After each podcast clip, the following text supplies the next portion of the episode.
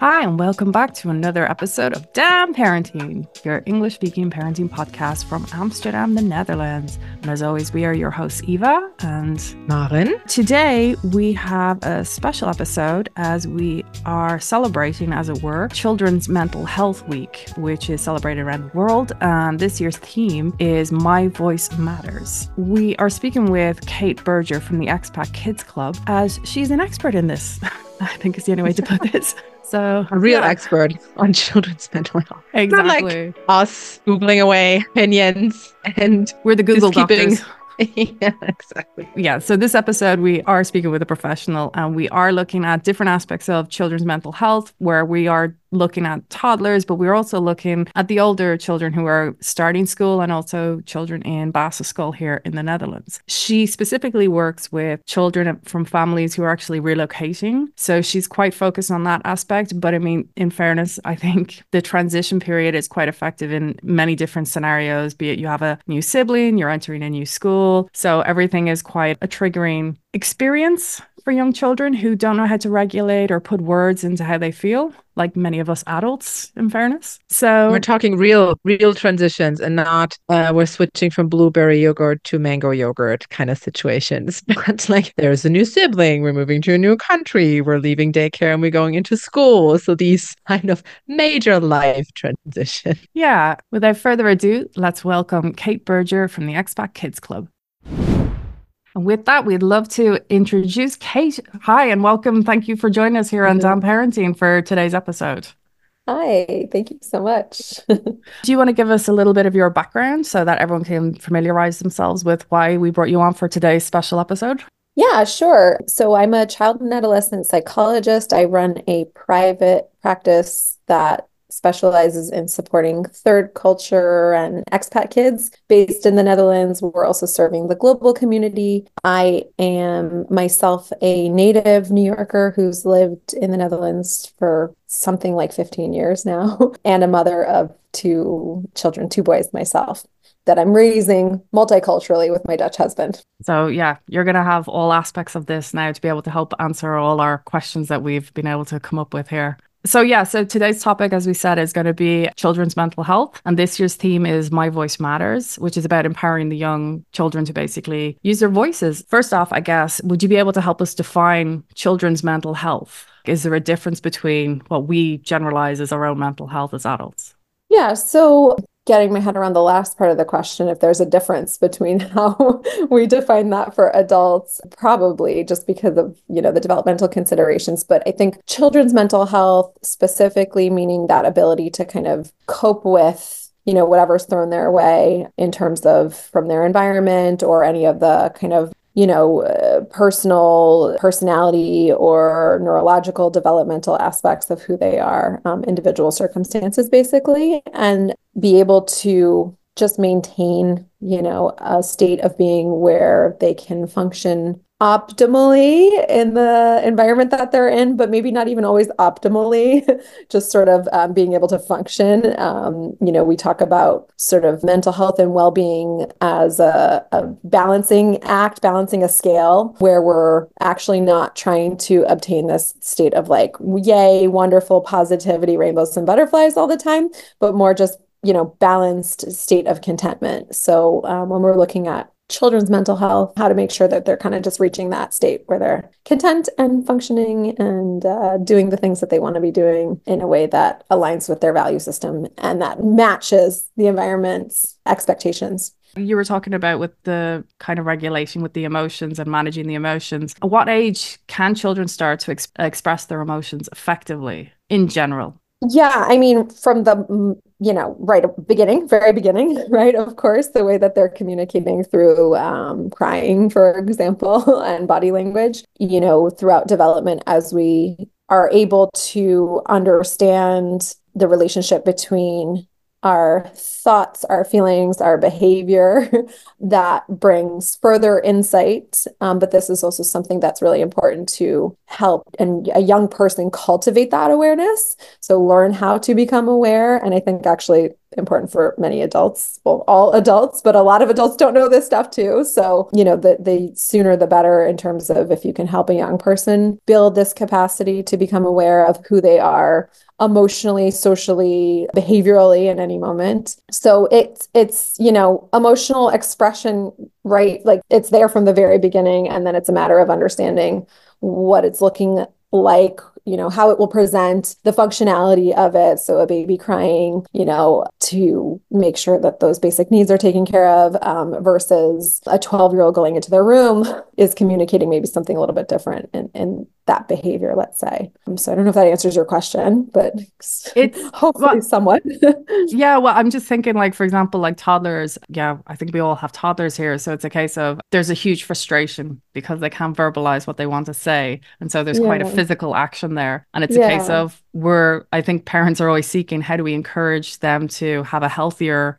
emotional expression. You know, we keep telling them to, you know, take a deep breath, don't kick, don't hit, you know, but is there better way or is there anything professionally you can recommend? Well, yeah, I mean, definitely I think that it's important for us to manage our own expectations also, right? Because actually toddlers are designed to express themselves in these ways because like you say they can't necessarily they don't have the developmental capacity and the skills and the experience to regulate the same way that adults do. A lot of that comes much much later in life, you know, with the brain development um, the prefrontal cortex developing throughout our 20s, even to be able to do all that kind of stuff, that regulatory capacity. It's not that we I, don't think I don't think our goal should be trying to get toddlers to be less tantrumy, right? Because like this is actually appropriate, right? It's more about managing our expectations, understanding that this is appropriate what we can expect. It's it's helpful. There this is their learning process that they go through. Of course we can give them some guidance and some pointers manage our own reactivity to what it feels like for us and how we're coping with when it's really loud and we're in a small space in these dutch staircases getting our shoes on and our coats on and it's like seven in the morning and everyone wants to just like go nuts right? But you know so so becoming i guess maybe more informed also for ourselves as as parents and, and caregivers to know what we can expect, how to respond to that, even you know from from our side of the equation. One so, thing that I struggle with the most, I guess, is finding the right time where I can educate my toddler about how to deal with emotions and really like explain age appropriate how to go through all these emotions and when i when they just need security and guidance so I like when is kind of the moment where we can really teach them, like, because in the tantrum, obviously they're not gonna like. When is the time to teach them? When we get very big emotions, then we breathe. Is it before the tantrum? Is it after? Is it, that's always like the point. Where can I find this moment where I can give them all these tools and they receive it, and then also they make the connection for the next time because obviously when we're playing and everything is relaxed and then all of a sudden it's like okay so next time we have very big feelings this is what we do and then it's like random my daughter's like okay thanks for the info and then she's yeah. gonna make yeah. the connection for two hours later she's like yeah, yeah mommy told me two hours ago if i have these right. emotions i'm gonna right. so yeah what this is like the the thing that i'm struggling the most with when are they receptive to this and yeah then when do they get even to the point where ah this is the tool i need now? Yeah and it's it's a it's a marathon not a sprint right? And we're mm, putting yeah. in that scaffolding in every moment. So there's every moment is a teachable moment. And indeed sometimes from a neurological physiological perspective when they're tantruming you know they're in that emotional brain the lid is flipped all that kind of stuff you're not going to be able to to connect it with the higher level making mm-hmm. sense of. But you can be teaching by modeling how we create space for these feelings right? So we're not at that point where okay so what do we do when we have these feelings? We're just at like whoa okay i see big feelings are here. Maybe it's even you know something that i did the other day with my kids like mommy's gonna step out of the room for a few minutes right? Like and that doesn't mean that the next time my four and a half year old can do that himself but we're you know over time repeating repeatedly showing that this is the safe way to show up and respond to these big feelings. And it you know it sticks it's reinforced over time right? It becomes a habit actually when we mm-hmm. do it mm-hmm. in this way. It's always the right moment but it's also important for us to check ourselves in terms of what are we expecting here? That if you know i do it and i teach and they're receptive and receive that two hours later they're going to be able to do it? Maybe not because developmentally they can't do that yet right? But it's just kind of like step by step by step bringing it in scaffolding or long term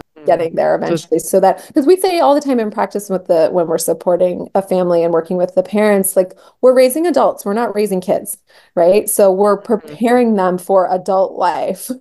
And so eventually when your daughter is you know 30 years old hopefully she'll be able to do that stuff that you want her to be able to do in these moments. But right now you know you're guiding her and helping her build that learning along the way so it's really about the whole leading by example and repeating in myself, repeating in myself, and then one day, yeah, like you said, I think that's that was a good thing you said. Make it a habit, mm-hmm. and I think that makes sense to me too. It's then a reflex, or it's then the that's that's what we do. Right. Yeah. And I think I think worth mentioning also is that a lot of times parents, myself included, by the way, in all of this, um, as a parent, you know, we we try and we try and we're like, yes, okay, I modeled the right thing in that moment, great. And then we just have a shitty day or we're tired or whatever it is and we totally mess it up. And then we're like, oh no, I've undone all of that good stuff that, you know, I, I've been mm-hmm. building on. But actually, like everything, that's so helpful to have those moments to show that this is part of our process process and to be able to go back and be like oh my goodness you know i really lost it and in, that interaction or whatever it is like you know this is what i noticed this is where i was. I'm so sorry because apologizing our kids is also super super important sometimes and i'm going to try to do that differently. Not i'm never going to do it again or anything like that but like you know we're working on this. This is something that we will continuously for the rest of our life be working on how to regulate and and you know show up and take care of ourselves and our relationships of course.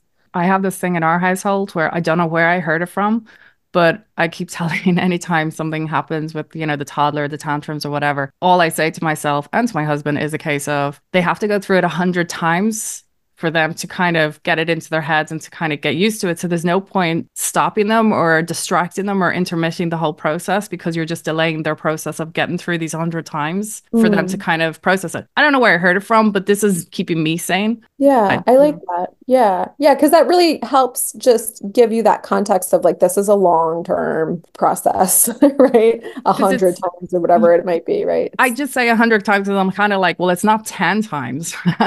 I don't, it's not yeah. going to be hopefully a thousand times, but it's just that thing that when we're learning to do something, like if you're learning to do calligraphy or if you're doing woodwork, if you're doing something that requires a skill, you have yeah. to, it's repetition, it's repetition. And then totally. finally you kind of get it into your brain and it becomes a skill. And so right. again, I don't know where I heard it from, but this is just a mantra that I keep having in my own head. And I vocalize to my husband when we're going through another one of those episodes. I like that. Since you're actually here with from your own profession with helping expats and international people moving abroad and how they're going to help with their children. So, major life changes. So, you know, the moving, having a new sibling, equally starting schools. What kind of strategies can parents use to help the children cope in these different phases of their lives with something new happening? One of the things, of course, like with uh, all this, that's so important is to make sure that as parents, we are creating space for whatever it is that our children might be experiencing in the midst of these transitions, let's say. So, what we see with relocation, for example,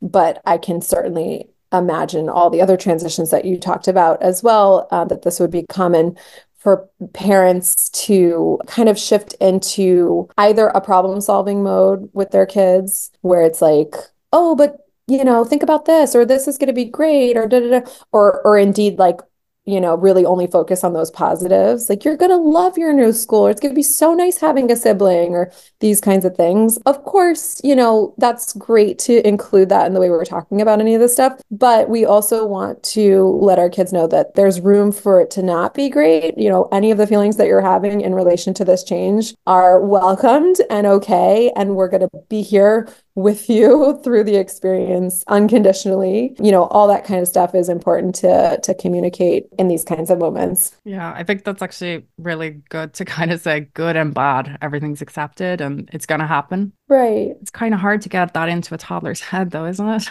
What do you mean? In what in what way? Well, I'm just wondering, like with different ages of different children, like a toddler if they have a new sibling, or for a four year old who's about to start a new school, or for someone who moves here who might be five, six, seven, eight, or nine, joining a new school, they would all have different kind of levels, I guess, of mm-hmm. understanding. But is it the same blanket approach? Yeah, so I, I think it really is, right? It's about just creating space, being curious, being open, that those moments of empathic connection where we're coming, you know, with questions to ask about how they're understanding or processing or experiencing this, right? Depending on age and development, it might look a little bit different about how you show up. Um, it might be something like, you know, for a really young kid, like let's draw or color what you're thinking or feeling about this. For an older kid, it might be a more kind of directed kind of conversation where you can ask questions specifically about, hey, what are some of the thoughts that are coming up for you in relation to this, you know, change that we're about to go through, sort of thing. But I think the the main point is is really that there's that openness because again, and with a lot of this stuff, don't forget parents, you know, we, we're in that problem solving mode ourselves. If you're moving to a new place, a new baby is coming. I mean, gosh, there's so much planning and, you know, things, so many things that have to be organized and are happening or changing schools, meetings, you know, all this kind of stuff that we get in that doing mode. And it's so important to just slow it down, shift gears so we're much more able to just be with our kids and ourselves. It's always coming back to ourselves, right? Through these experiences it was just something that you're saying there and it just reminded me of those i don't know if it's the 1980s or something but it's just like you'd have like weekly meetings with family. I don't know like a check-in or something yeah, we often recommend that for families, like, you know, schedule that time as families go through any kind of transition, the importance of having having those stabilizing factors or continuing to engage in routines, you know, really matter uh, as you go through all this change because with relocation specifically, you know, there's so much instability. It's not only the place and the people, it's sometimes often cultural norms and who I am in the context of where I am and that whole identity piece. So maintaining whether it's consistent family meetings or, you know, dinners or whatever the rituals are that you celebrate, maybe as or participate in as a family, become really important. And sometimes even just having that checkpoint even if you think that there's not going to be really much to discuss or look at together, like just having that time set aside so it becomes this kind of sacred space where we just show up as we are with whatever we're bringing to that is so, so important and valuable. We even sometimes see with some of the families that we work with, you know, if a, if a child's coming in regularly for sessions and we're getting to a point where maybe there's not, from a therapeutic perspective, much more happening currently we we are often recommending like keep having this weekly slot in your schedule but you know spend it together right? Like you don't need to come to the office here anymore but like take your child out for you know a hot chocolate or a trip to the playground or whatever it is because there's something about creating that space in our busy calendars right that is so important for kids to know that they matter and they're worth you know your time. Yeah. Mm. I think this is really important when you said this whole also coming back to the very beginning of managing our own expectations about these changes and the advantage that we have, of course, as parents and adults is that we see the bigger picture, you know, mm. so we know, oh, this is worth it because I this is the bigger reason we're doing this. And when you said we're keeping ourselves busy and we know why we do this, but the toddler or the even younger child doesn't see the bigger picture. They just see I'm losing my friends, the weather is changing, like when we're moving countries. I don't have my favorite cereal anymore. And then also there's the stupid new baby. Right. that's that's what they see. They don't see, oh great, I'm fostering a sibling relationship with this new person and I have all these great opportunities here. Like right. they don't see that. They just see what right. they don't have anymore and what is disrupted in their routine. And I guess this is then really getting to the level and also what you said this whole connection and giving them the space to out of my busy life organizing all this like really how are you feeling? And give them the space. And also i guess when they see especially when you said they come to you as a professional and they know okay we, we're in this co- professional setting i can connect with this professional. But then they also know and i can also connect with my parent. And right. that's also then the the quality time that we spend Totally. Yeah. Our goal in, in practice is is always to, you know, for a child to get to a point where they really don't need us anymore.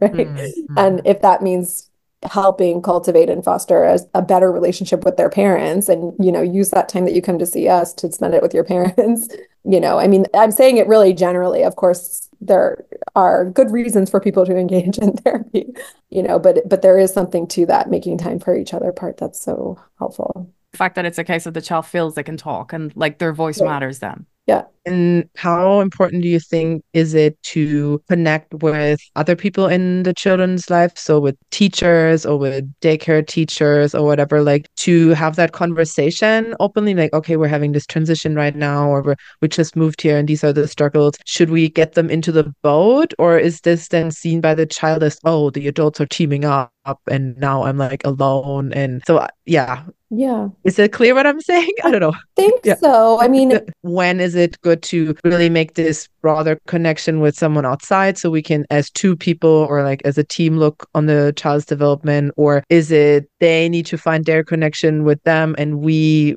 separately do it at home? Or, yeah. Mm-hmm. I mean, I am a big believer in support teams.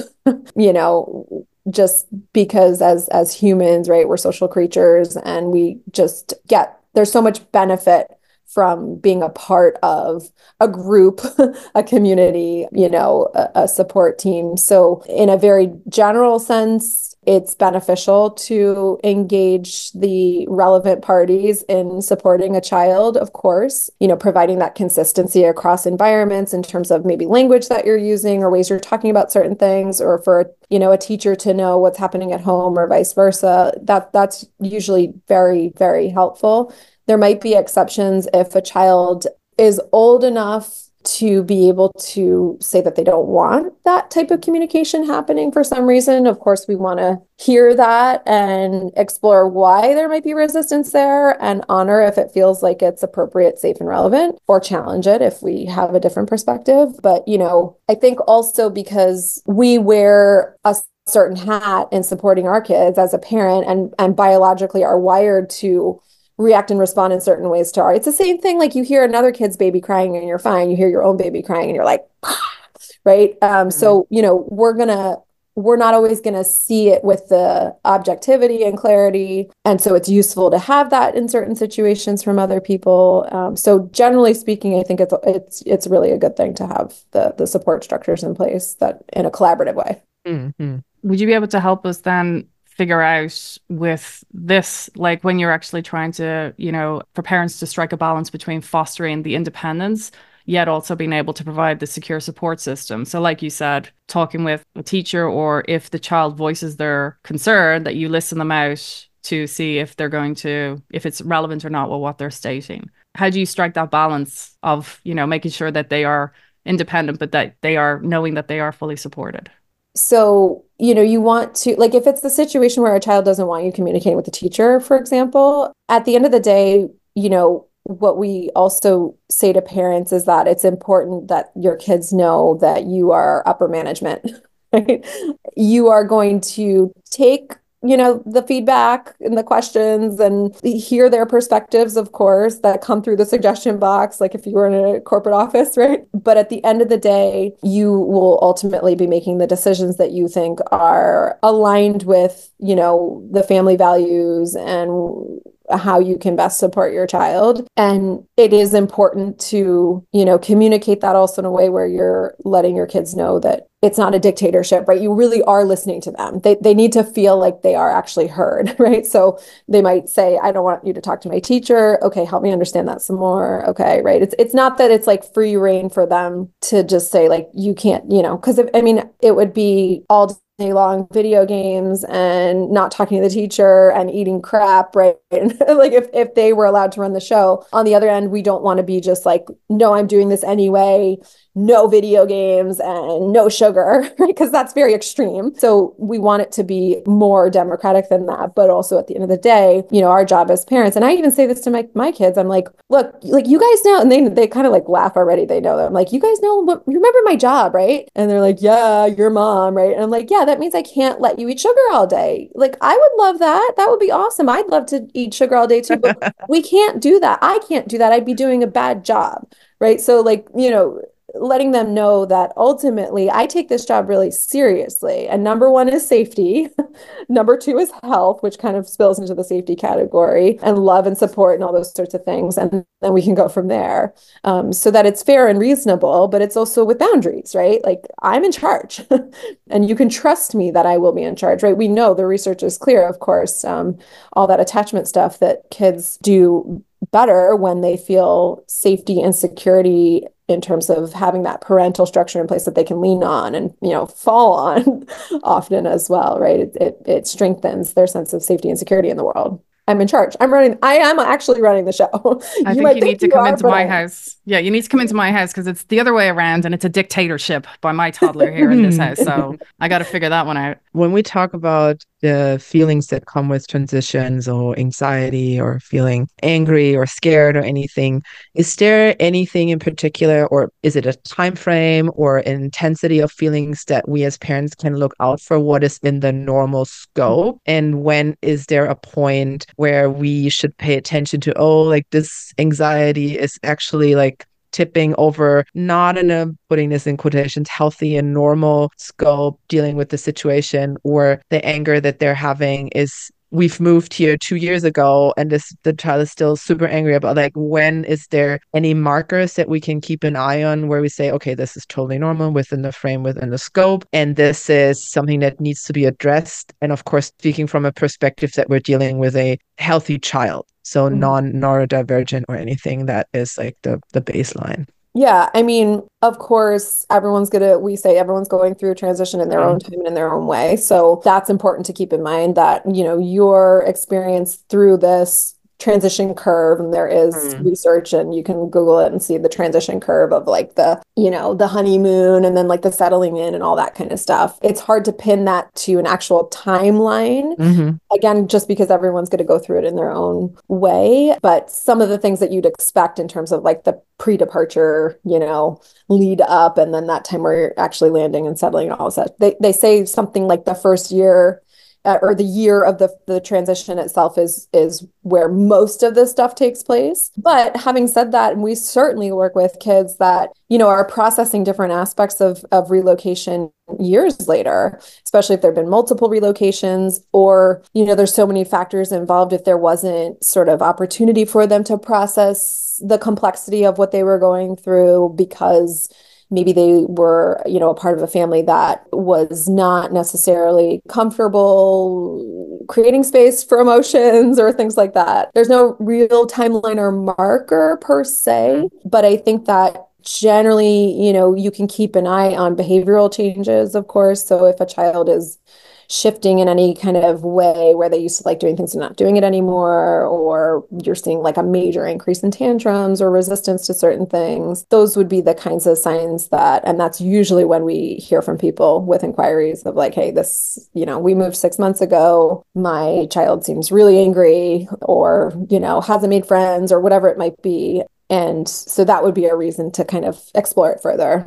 Mm. And I guess also then in the other direction, if I have a child who was super lively and going out, and then if they like pull this all back and they don't speak anymore, they don't right. want to play with others. So like also keep right. that then I guess in, in exactly anything that would be a shift from what you were saying before, you know, and knowing that transition, of course, you know, brings challenge. So you will see some. I mean, we also got families who it's like, you know, they just landed a week ago and they're like, oh my gosh, everything's really hard, you know, it's not going mm. well. And we're like, okay, give yourself a little more time before you draw these conclusions about what's happening because, you know, your nervous system is so activated in the midst of all this new that's happening around you. Um, and this is actually a normative response to this mm. kind of change, right? So there's no, there's no like answer, but it's just, mm keeping your eyes and your ears and your heart open to what's happening trusting your your intuition right? I know they say that all the time for parents but mm, it's, it is mm. so true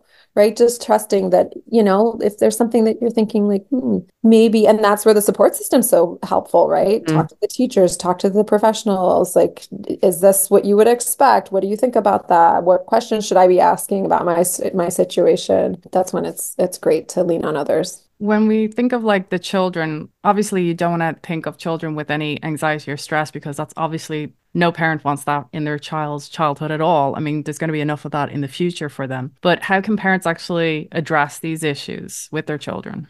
Stress will show up from the moment they're born.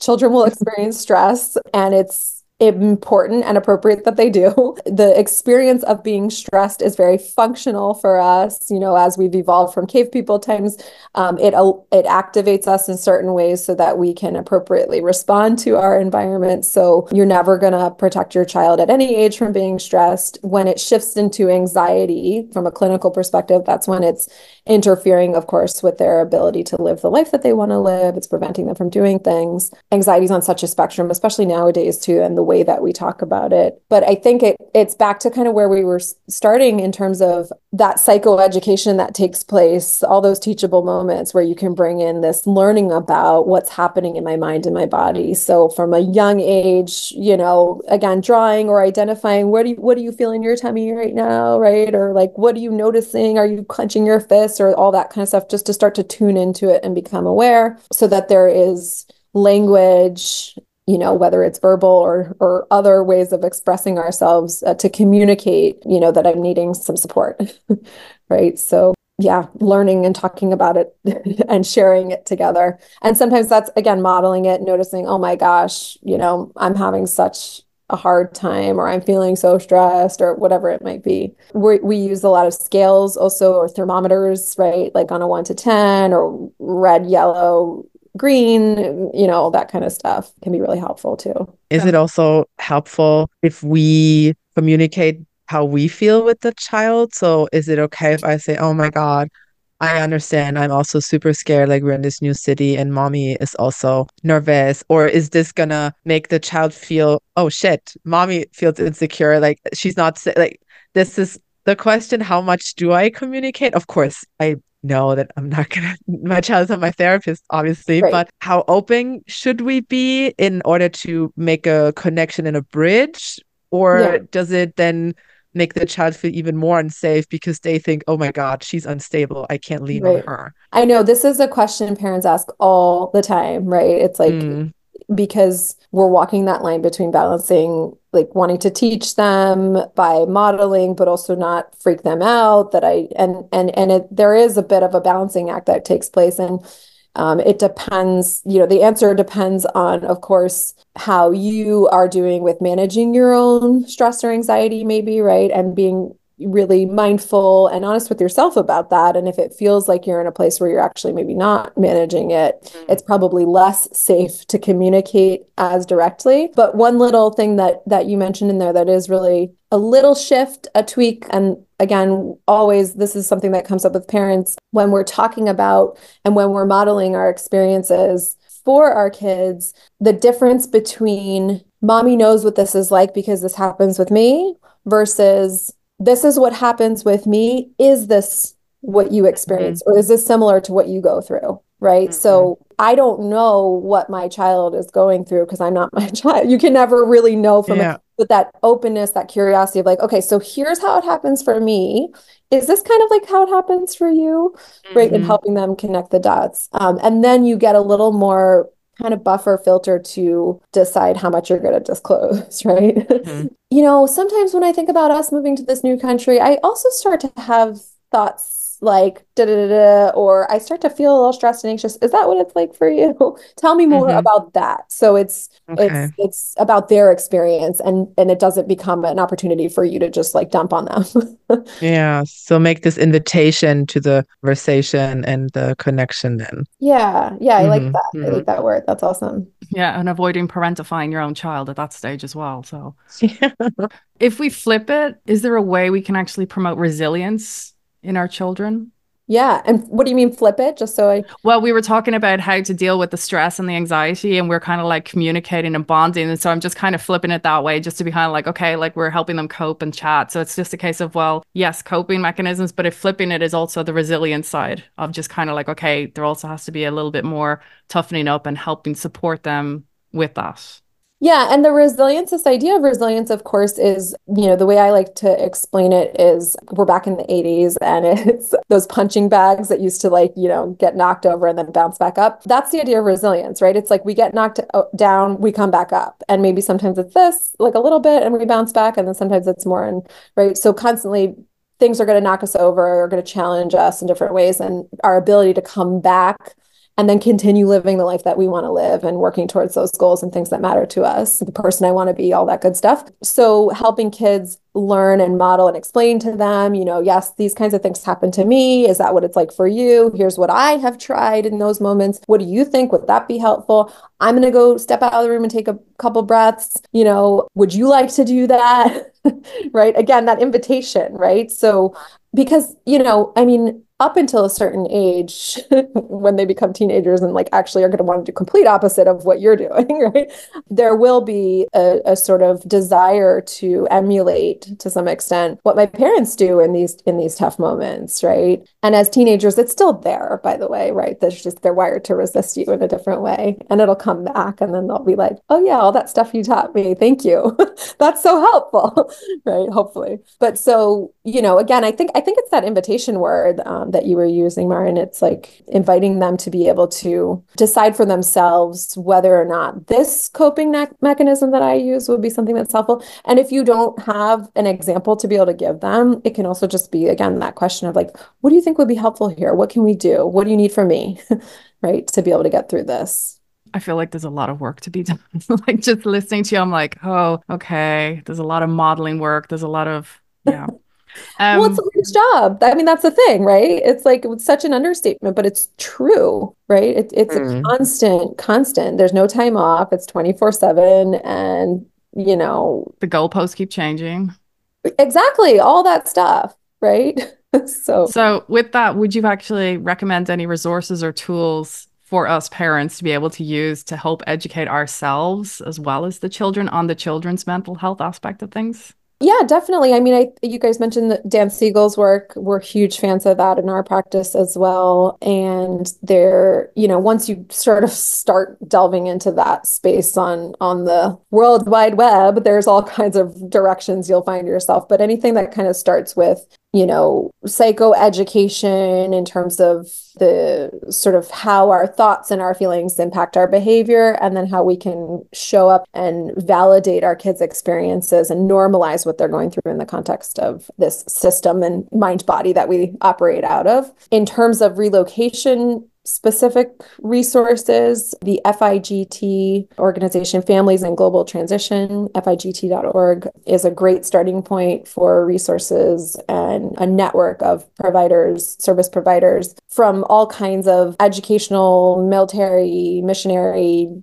you name it backgrounds that focus on supporting the third culture kid community. I've been actively involved with FIGT for a long, long time. And the there's the sort of Bible of the community, which is the book Third Culture Kids, written by Ruth Van Reken, who started FIGT. So this is going back something like 25 years that they've been around as an organization.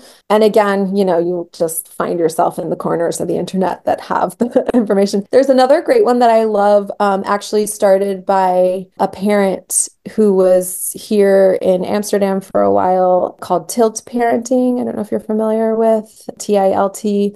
And she wrote the book Differently Wired, which is looking at supporting the neurodivergent community, but, you know, really just relevant for just parenting in general. So Tilt Parenting, um, they have a podcast and resources on their website. Also, is a, is a great one that we often are recommending for families. Podcasts like yours, of course, and probably many more that I'm not thinking about right now, but you probably know about already.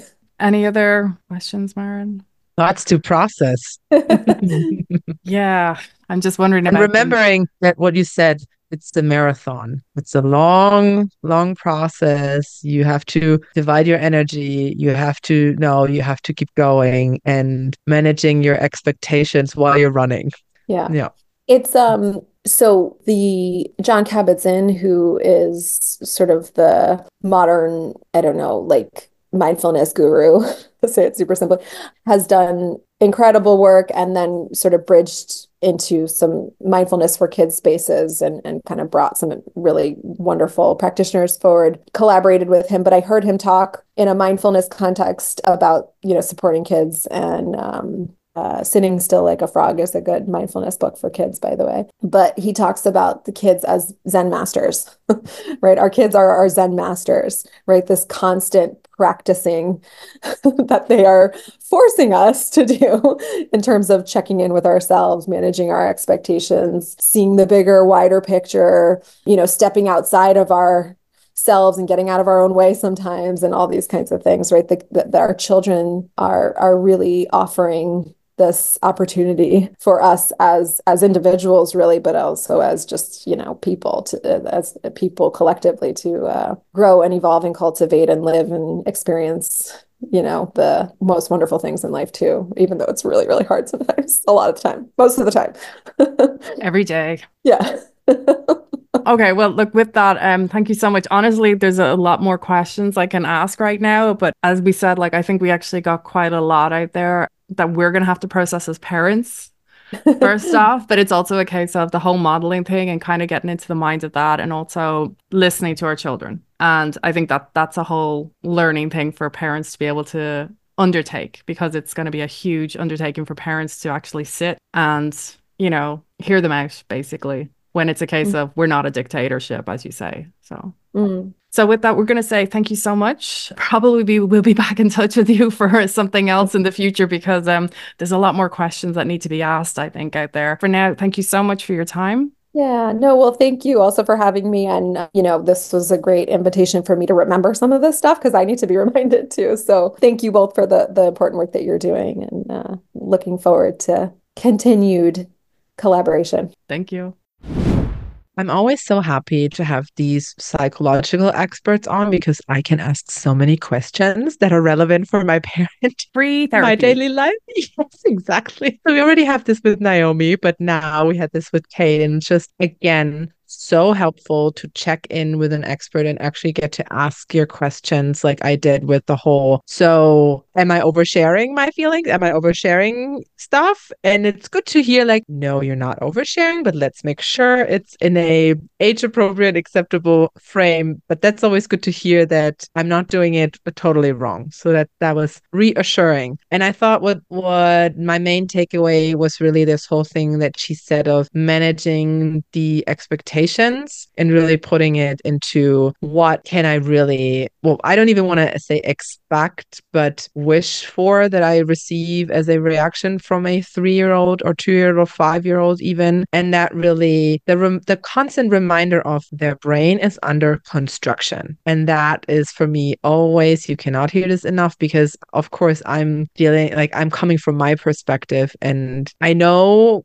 in theory that their brains are under construction, but then it gets out the window at one point, and I'm like, why are you not reacting the the way you you should be react? I, yeah, should be reacting, I guess. But then it's gonna be until they're their mid 20s and then their brain is eventually done. So that was that's always a good reminder to come back to they're dealing with it. They're not equipped yet. They're doing it out of what they have what you model. And that's always a good reminder for me. Yeah for me it's also the same thing. When you brought up that question i was like yeah that's that's a good that's a good point. And yeah, it's always just the case that it's always in my head. You know, they're trying to figure out what their body is, forget about the world and society. Um, and that's where the whole thing, and I still don't know where I got it from, the whole hundred times. The children have to experience something like a hundred times to be able to yeah. cope with it. So that's basically my mantra in daily life. And so I don't. I don't want to distract any emotions. Yeah. that was by the thing. way so so helpful when you said this. And I was like, yes. And especially when you said they have to experience this a hundred times or how, how many ever times it is. But what you said, if we distract them, we just delay it and they have to, and they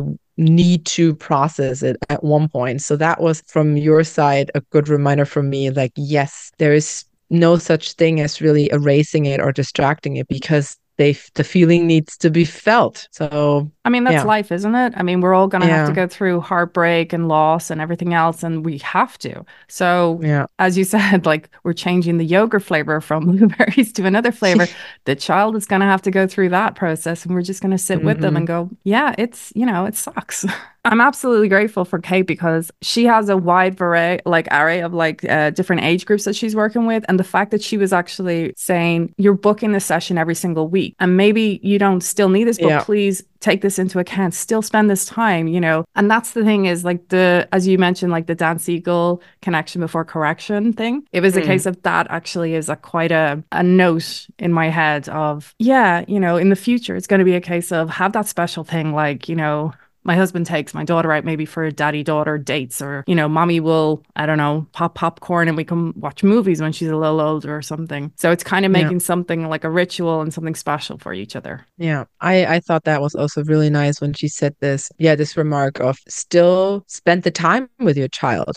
It's still an appointment, and if I'm not there, she isn't the professional. It's still the time is there to connect, and I thought that was really again a good reminder to really make this time really the quality time. I'm really dedicating this time now. I'm not distracted by the phone or cooking or cleaning or whatever hundred things are going on, but really focusing only on the connection. And that was again, I mean, it's like these all these things we know in theory, but then they just go out the window when the daily life comes in. And I'm so grateful that we have these constant reminders of the professionals saying, go back to the basics, go back to connection, go back to understanding, go back into their world. And but yeah, that's why we're doing this. So we get to hear it over and over and over again, hundred times until we, we have processed it and until we have learned it. You uh, can find Kate from the Expat Kids Club. She's found on Instagram. She also has her website as well, Expat Kids Club. Please hit her up, you know, follow her. She's got some great tips. And it's always a nice reminder to also have in your social channels because I find our social channels are usually filled with beautiful houses, kids, you know, wearing Mhm. matching mommy daughter outfits or whatever. And it's like, well, no, like let's have a bit of a reality check. So it's kind of nice that um, she's got a nice theme to it, nice colors, and it's actually got quite good content in there. So be sure to follow them. I think Maren's going to end this one. Yeah, of course. And also follow us on Instagram, Damn Parenting Podcast, and on Spotify, Apple Podcasts. And I always forget this, but we're also on YouTube. So you have Instagram, Apple Podcast, Spotify, YouTube, four channels where you can get your podcasts from, from us, the information. Every Wednesday, we drop an expert episode. And mostly every Monday, we drop a Damn Chats episode. That's it. So make sure you hit subscribe, like, share this episode with anyone who this might be interesting for. Activate the bell so you get notified when we're there with a new episode and give us some stars so we get recognized and can keep up this good work. So with Till that, we're going to end uh, your Voice Matters episode. Listen to your children. Bye. Bye.